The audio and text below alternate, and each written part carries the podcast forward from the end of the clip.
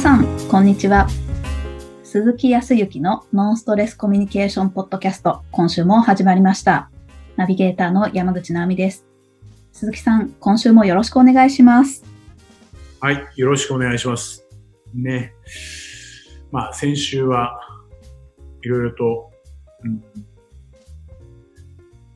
ん、人格とかその人を疑うというよりかは、その言葉、その言葉自身、ね、をを受け止めて、それ自身が本当にその人の思いなのか考えなのかっていうことを、まあ、疑う。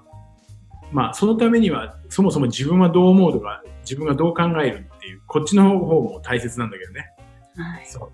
相手の言うことだけを鵜呑みにしてしまうと、ね、ちょっといろいろな弟さんに対する感情も湧くみたいなお話をし はい。でも確かにそうね。そういうことってのは断然あるんでね。だからその分まあ、なんていうかな、弟さんのことをこう、まあ、信頼信用というよりかやっぱ繋がっているからね。繋がっていれば繋がっているほど、はい。よく言ったことが違ったりとかすると違うとか、そもそも違うことなんて言う言言わないという前提にいるからね。本当だ。そうですね。さらにそれを、要は弟が言ったということ自体に、やっぱり弟のとの関係性とかね、うんそういうところも全部入ってきて感情っていうものが動くからね。いやー、奥が深いです。なるほど。はい。うん、あの、まあ、難しいって言ったら難しいになっちゃうかもしれないけど、実に言ってみたら今、シンプルで、そう、一つのその言葉からいろんな感情とか思いとか考えが、こんあの混在するので、コミュニケーションが取りづらくなっていくってことは言えると思うんだよね。本当です。本当に感情が動かされちゃって、うん。まあ、今回で言えば悪い方向にうん。嫌な感情を感じたので、うん。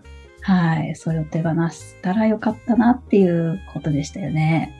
そうね。はい。まあ、それでもね、やはり、えっ、と、ご兄弟とか、うーんと、親と子、まあ、お子さん、ね、それもまだ幼少期の頃だったから、特にそうだと思うけど、まあ、大人になっての親子関係とかも、やっぱり血が繋がっているしね、日常ずっと一緒にいることであるから、その感情も湧くんだけど、いろんな感情湧くんだけど、まあ、なんだかんだ言いながら血が繋がっているっていうのは多分、すごくいい意味で強みだと思っていて、どんなに喧嘩しようと、どんなに何をか、こう、揉めようとも、まあ最後は、まあ兄弟だからねとか、兄弟っていうことで納得するとか、親子っていうことで納得するっていう、納得する材料がそこにあるからね。ああ、なるほど。ある意味ある。そっかそっか。はい。コミュニケーションの場合は、相手の思いとか考えを聞いて、自分の思い考えも伝えるんだけど、折り合いがつかない時って、まあそれでこう、キャッチボールをしながら折り合いをつけていくような形になるんだけどね。最終的にはやっぱり納得して、折り合いつけて納得するわけですよ。はい。第三者と話をしててもねうん。だけど、なかなか納得できないっていうところも、まあまあ母親が言うことだからねとか、まあ弟が言うことだからしょうがないかとか、うん。妥協とは言わないけど、ある程度納得できるのは、そういう関係性で納得ができるっていうのがあるからね。ああ、そっちの意味では、そうなんですね。強みですね。それがやっぱり血が繋がっている場合はね、はい。繋がっていないとどうなっちゃうんですか？これがまあいろいろと難しいわけですよ。まあ当然、うーんと、まあわかりやすく言ったら皆さんも、もうなんとなく想像つくかもしれないけど、やっぱり、えっ、と、いわゆるご夫婦の関係ね。うん。ご夫婦の関係って、やっぱり、うん、やっぱりっていうか一番最初、どのような形、いろいろなこうきっかけはありながらも、ね、えー、いわゆるうん好きであったりとか、うんその、性格が好きとか、その、もう容姿も含めてだけど、やっぱりお互いが好きでこう結婚しているところではあると思うんだけど、はい。深いところまで行くとどうしてもやっぱり他人ではあるんでね。うん。そう。だからコミュニケーションがうまくいかないと折り合いがつかないし納得できないじゃない？納得、はい、できないですよね。はい。そこにどこ、どこに落としどころがあるかって言ったら、まあまあ、旦那だからねとか、主人だからねって納得できないんだよね、なんか。はまああ。まあ、しょうがない。あの、俺の妻だからって納得できればいいけど、どうしてもやっぱりそこに血縁関係がなかったりもするのは、ちょっとビハインドっていうかね、うんそんなところがあると思うんだよね。なるほど。どちらかというと納得よりかはもう致し方なくて、それでもやっぱり一人じゃ生活できないからっていうことね、妥協とか。はっていうことになっちゃうところもあるんじゃないかな。まあ、あんまり極端すぎるかもしれないけど。どだからこそ、やっぱり、えっ、と、ご兄弟、ご、えっ、と、両親とのコミュニケーションのスキルっていうのも、コミュニケーションスキル大事だけど、うん。ご夫婦に対しては本当にコミュニケーションのスキルって大事だと思ってるんですよ。もう、はい。もう、すごく聞きたいです、そこ。だって、また。あの、あの、ね、これからご結婚されるにあたってですよ、うんえーお料理の勉強、ね、時には、あー先方のご両親との、おおね、こう、関係性もあって、お作法とかね、はい。いろいろあるじゃない？ね結婚するにあたって、おね、勉強することって。でもね、やっぱり、えーこれは、あの、どちらが片一方がじゃないけど、やっぱり、えっ、と、男性も女性も、このコミュニケーションっていうスキルを、やっぱりこう、学んで身につけてから結婚をされて、ご夫婦の生活をね、始めていただいたら、本当に心が通った生活ができると思うし。うんそう。さらには、うんと、それこそね、ストレスが全くないと言わんけど、言わないけど、やはりそのストレスのないような形、自分の思いも伝えられて、相手の思いもちゃんと受け止められるような生活ができると思うんですよ。はい。自然なうちにできてる人もいるとは思うけど、うんどうしてもね、それが積もり積もっていくとストレスに本当になって、えっ、と、そもそもお互いが、ね、えっ、と、認め合ったりとか、ね、お互いがこう感じ合って、えっ、と、結婚してるわけだけど、うん。そこが、コミュニケーションがうまくいかなかったりとか、コミュニケーション取らないことによって、どんどんどんどん、ね、日常が、こう、悪くなっていったりとか、っていうこともあるかもしれないし、もしかすると最初の結婚する前にきちっとコミュニケーションっていうものが取れていて、結婚ができていれば、そんなこともないだろうし、コミュニケーション取れていたとすれば、もしかするとその人は自分の価値とか自分の思いとか考えとかとはちょっと相違があって、この人は自分にとって結婚するべき人ではないっていうような気づきももしかすると生まれれば、それはお互いの幸せのためにも良かったことかもしれないしね。そう、そんなこともできると思うんだよね、コミュニケーションって。うんね、そんなところにこう気づいたりとかできるっていうのは一番いいと思うんでね、もうぜひぜひ、あの、このノンストレスのコミュニケーションであるとかっていうことを学んでいただいたり、ね、一緒にさせていただいている質問型のね、コミュニケーション協会の、はい、講座とかでも本当にいろいろと学ぶこと気づくことあると思うんで、ぜひぜひね、参加もしていただければというふうに思いますけど。本当ですね。オンラインでも、例えば参加させていただくことはできるんですか？もちろん、あの、僕自身がこのコミュニケーションで今、あー講座として、えっ、と、多く、まあ大きくというか展開させてもらっているのは、その教会のおー講座、はい。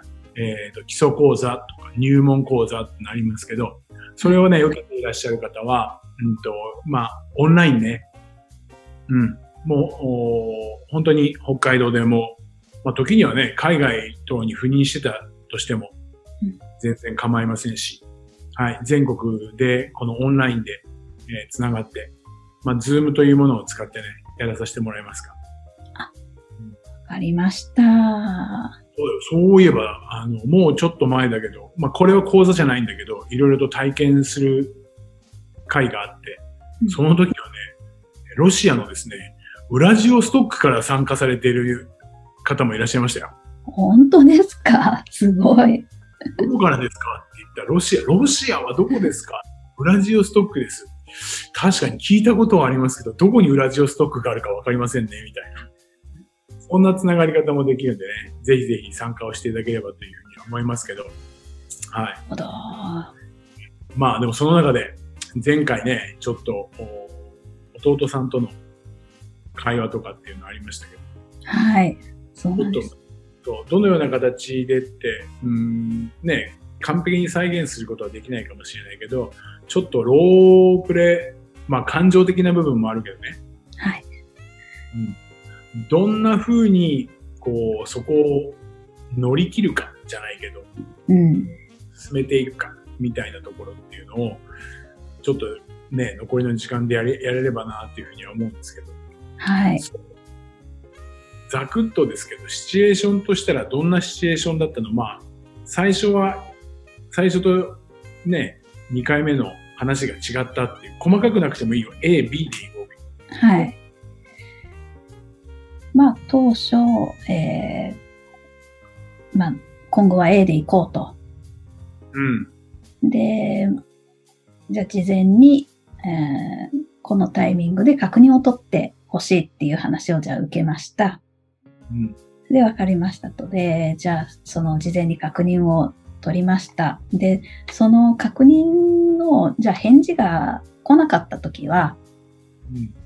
あの、まあ、なんだろう、大は小を兼ねるということで、どっちに転んでもいいような、あの、方うん。を選択して、じゃあとりあえずこっちでやっとくねと。うん。返事がもらえない場合は、まあじゃあこっちで行きましょう。で、そのようにしたところ、いやもう今後はうん。返事がなければ、もうその時点でストップしてほしいと。ストップ。うん。はい。いや、大は小を兼ねるから別に、その、後からじゃあもしこっちだよって、違うよって言われたらじゃあ追加するねっていう方向で、まあ、あの、返事がなくても動いちゃえばいいよっていう前回の話とはまた違って、うんもう今後はストップしてほしいと。なるほど。柔軟性をところから、い、や、もう違ったら終了。そういう感じですね。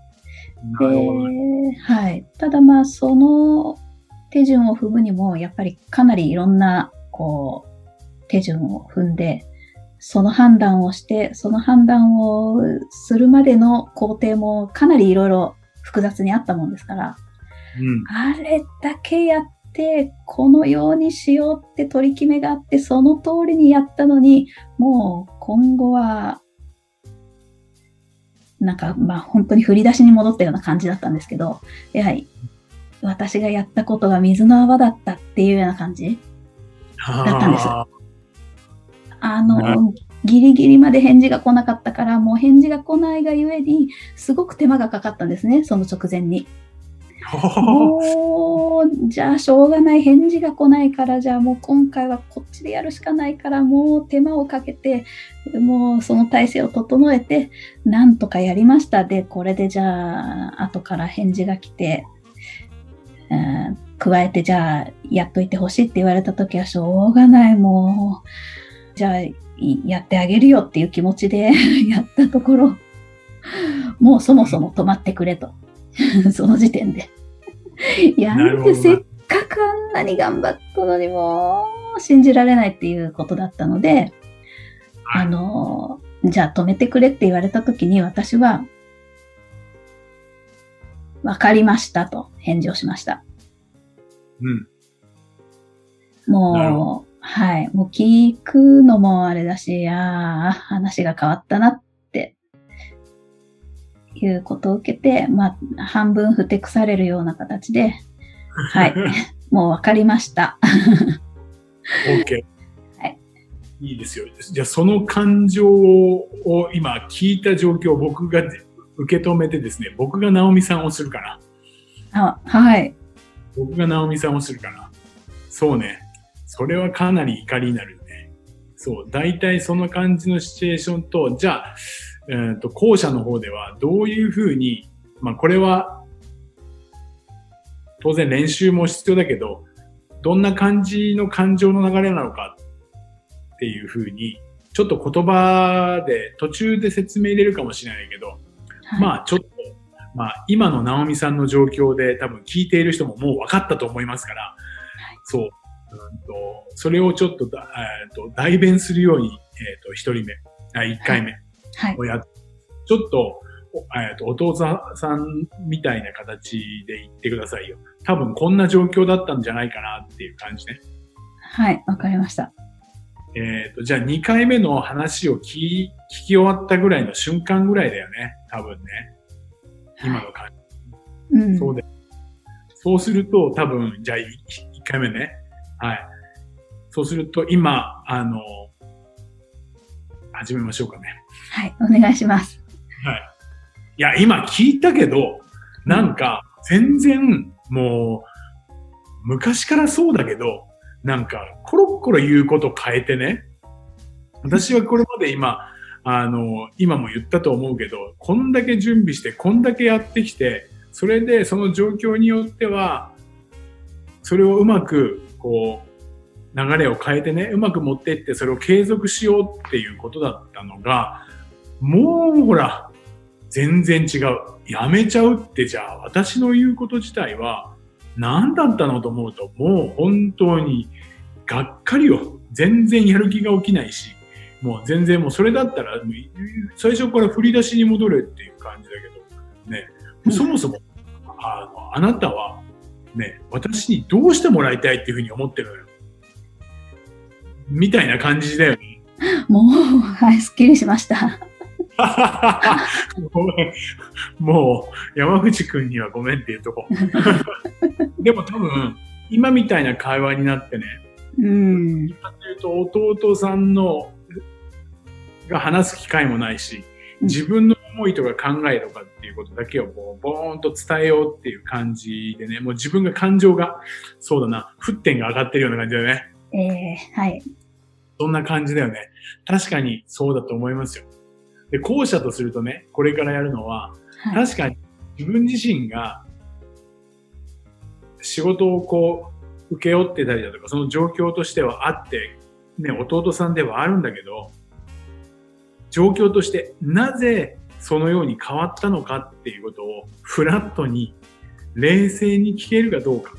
ね。うん。ただ、ちゃんと理解ができれば、最終的なゴールは、今も言ったけど、しょうがない。もう弟の言うことでも、納得して、カツンとはしてるけど、納得してもう何も言わなくて、その形にしたわけですよね。はいゴールは一緒になると思うんですよ。ゴールは一緒にうんなると思うけど、要はそこまでに来る間のストレスっていうところね。そこがうまくこう、まあ、あーいけばというような観点で、そう、あくまでも自分自身は、その違ったっていうことの事実を聞いていこうとしますと。まあはい最初は高ぶってて人間だからしょうがないとは思うけどね。まあ、そんなところで。いはい。はい。お願いします。や、今ね、話をちょっと聞いてたけど、なんか全然、前は、えっ、と、うまくね、その内容とか話が変わったとしても、それを継続して、こうやっていくっていうような話だったと思うんだけど、今回今聞いたら、もう、そこ継続とかじゃなくて、話が変わったんだったら、そこでやめるっていうような話になったんだけどね。うんうん。ここは、ごめん、あの、前と今とがこう違ってどっちがいいとか悪いとかとか話が変わったから、あなた自身をどうこうということ、ね、あなた自身をどうこうっていうふうにつもりはないんだけど、そう、何よりも今回話が変わったっていうこと自体で、なぜこう変わったのかっていう、その理由をね、ちょっと聞けたらっていうふうに思うんだけど、その理由とかっていうのは具体的にはどんな理由なの？ああ。うん。ちなみにどんな理由ですか？まあそこはちょっと勝手な想像ですけど。うん。いやー、まあ確かに前回はそうやって言ったんだけど、今までは。まあうん今までになかった状況が、にはなったんだよね。だから、ちょっと今回からは、またさらに、うん慎重にっていう意味で、あの、確認が取れていなかったらもうその時点で一回どんなに準備をしてもらってもストップしてほしいっていうことにしたいんだけど、何しろ、まあ、今までは、まあその後にじゃあ対応しようって思ってもできたけど、うん。今もうこの状況になると、じゃあこの後変更しようが難しいから、うん。そう、一回止めてほしいんだよね。まあ、もうこっちも返事ができなくて申し訳ないけど。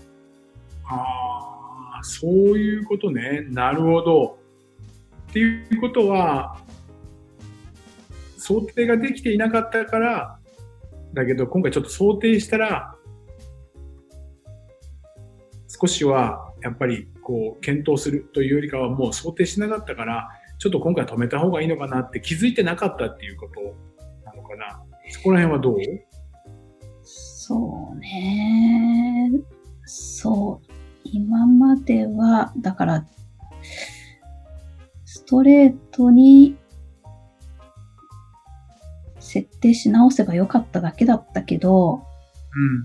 もうそれに付随して、まあ、今回の取り決めが A だったものが A ダッシュ、A ダッシュダッシュ、えーまあ、いろんなものがこう、くっついてきてしまうから、そこも全部やり直すとか、プラスするっていうこと自体がいろんな期限とか他のプロジェクトを絡めてみると、ちょっと難しいっていうことになっちゃったから、もうそれだったら、っていうことなんだよね。なるほどね。まあ確かにいろんなことが出てくると本当に盛りだくさんになってそれこそ相手にも迷惑かかるかもしれないもんね。うん。OK, OK. それであったら納得するよ。納得しますよ。なるほど。OK. じゃあとりあえず今後は状況によってはもう即もうちょっと継続しないとかっていう結論を出すっていうことね。はい。わかりました。みたいな感じ。どう？なるほど。本当ですね。ちょっと、あの、うまくできたとかできないとかっていうことでもないんだけど、二つぐらいやっぱり理由を聞いたら、まあこれはあくまでも、おーっと、イメージして、多分そうなんだろうっていうことで、今日は直美さんに話してもらったけど、多分そういうような理由があるんだよね、きっとね。そうなんです。そうすると、納得が少しできたりとかね、あ、はいそういうことなのかっていうふうに思うんじゃないかなと思うんだよね。うん実はこれ簡単な、簡単っていうか、普通に今やっててそんなの当たり前だろうっていうふうに思ってらっしゃる方も、それは当たり前だよ。理由を聞けば少しは納得できるよっていうふうに思ってると思うんですよ。はい。聞いてでも、毎回言うようだけど、兄弟とか、ね、家族とか、時には会社で言ったら上司と部下とかね、っていう上下関係みたいに見たときって、まさにできなくなっちゃうんだよね。はい。そう。この理由を聞けばいいのに、そうすれば自分も上司としてとか、ないしは部下だったら上司に対しての部分も理解がある程度できて、納得して仕事できるかもしれないけど、ただ、弟だからとか、おえっ、と、親だからとか、上司だからっていうことで納得するのではなくて、ちゃんと理由を持って、あ、そういう思いとか考えで行くんだっていうことが分かれば、もっともっとストレスなく次の仕事もできるんでね。一つうん二つ、そう、冷静に客観的にね、はい、質問してその理由を探ってもらえれば、もう少し楽にね、コミュニケーション取れていい関係性が取れるんじゃないかなっていうふうに思いますよ。はい。今日はそのところですよね。はい。ありがとうございました。それでは最後にお知らせです。ノンストレスコミュニケーションポッドキャストでは皆様からのご質問をお待ちしております。コミュニケーションでのお悩み相談や、こんな時どうするのなんていうご質問を鈴木さんにお答えいただきますので、皆様どしどしご質問ください。ポッドキャストの詳細をご覧いただきますと質問フォームが出てきますので、そちらからご質問をいただければと思います。それでは今週はここまでとなります。また来週お会いしましょう。鈴木さん、ありがとうございました。はい、ありがとうございました。